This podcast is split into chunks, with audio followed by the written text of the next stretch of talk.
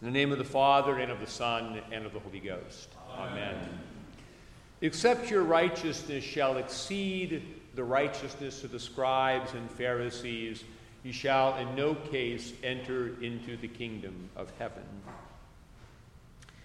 Many people understand this Bible verse in this way If I behave better than the scribes and Pharisees, then when I die, I will get to go to heaven.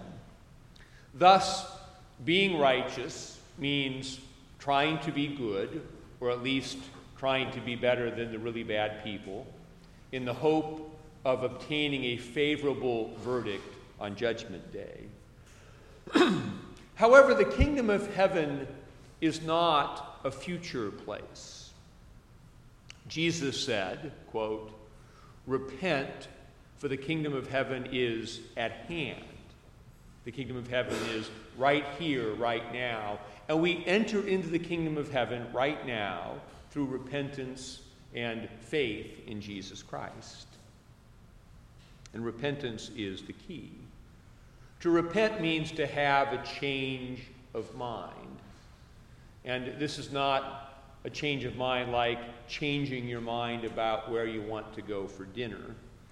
It is changing your mind about your whole manner of life. To repent is to realize that you are not living your life the way God wants you to live it, and then to begin to live in a new way, following Christ. Ephesians describes this change of mind in this way quote, that you put off concerning your former conduct the old man, which grows corrupt according to the deceitful lusts, and be renewed in the spirit of your mind, and that you put on the new man, which according to God is created in righteousness and true holiness. this renewal of the mind means more than being sorry for individual breaches of the moral rules. For example, if we lie or steal, we may say we're sorry for lying and stealing and resolve not to lie and steal in the future.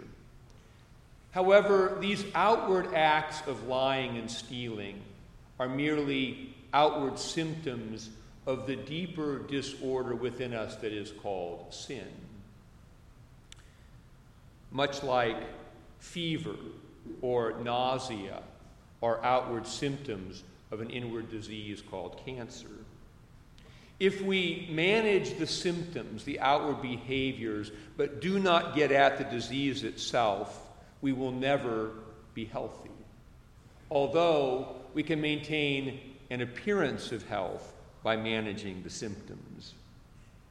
This is what Jesus is getting at when he says, you have heard that it was said by those of old, You shall not murder.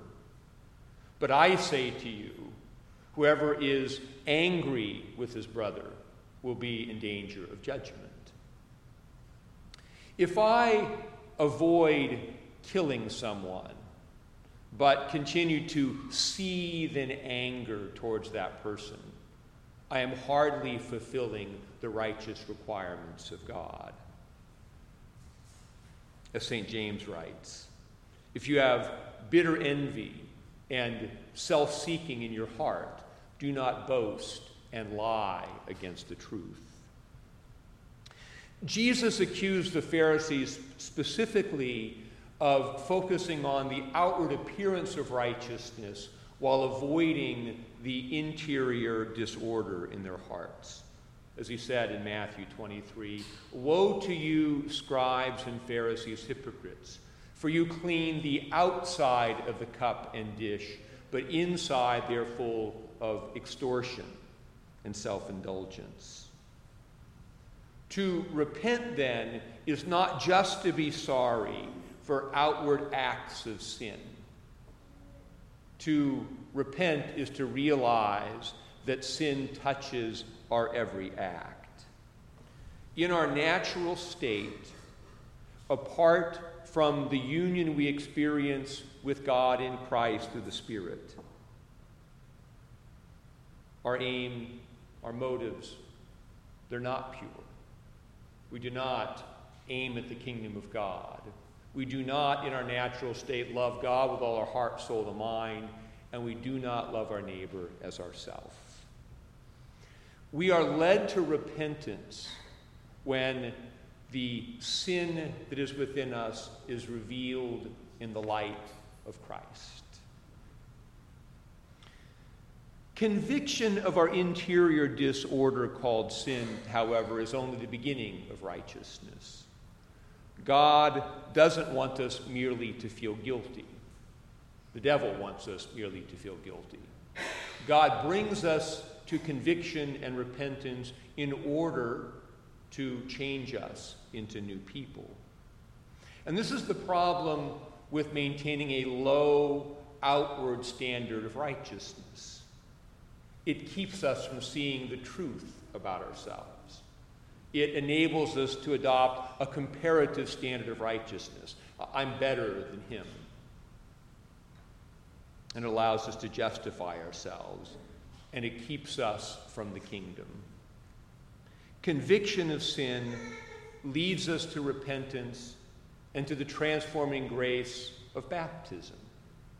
As St. Paul uh, describes baptism in our epistle today, quote, you were buried with Christ through baptism into death, that just as Christ was raised from the dead by the glory of the Father, even so you also should walk in newness of life.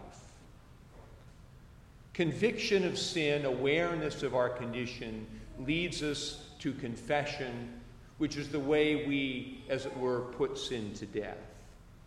And God plants a new nature within us through the Holy Spirit.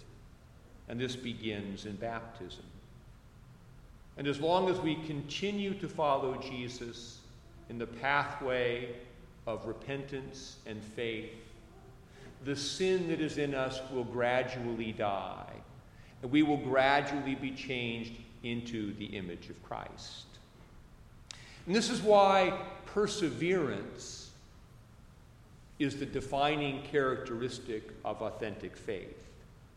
As we persevere in the life of prayer, the Spirit continues to reveal to us what is amiss in our hearts. We put that part of us to continual death through confession. And we rise continually to new life through the grace of the Spirit, who produces in us new virtues and makes us holy.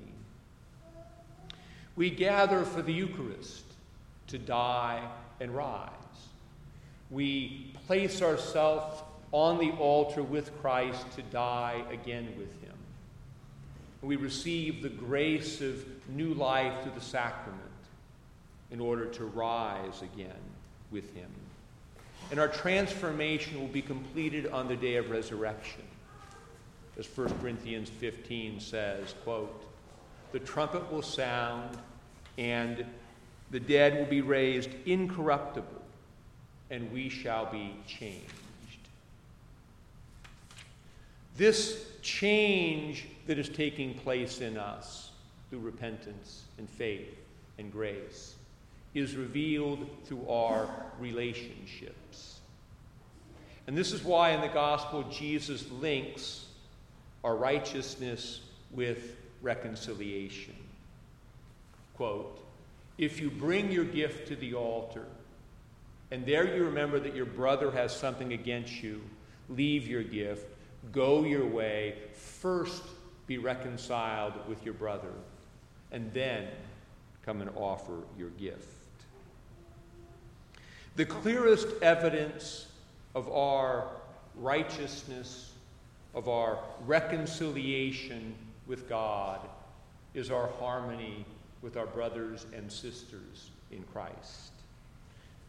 We stop fighting our personal battle and we start fighting God's battle.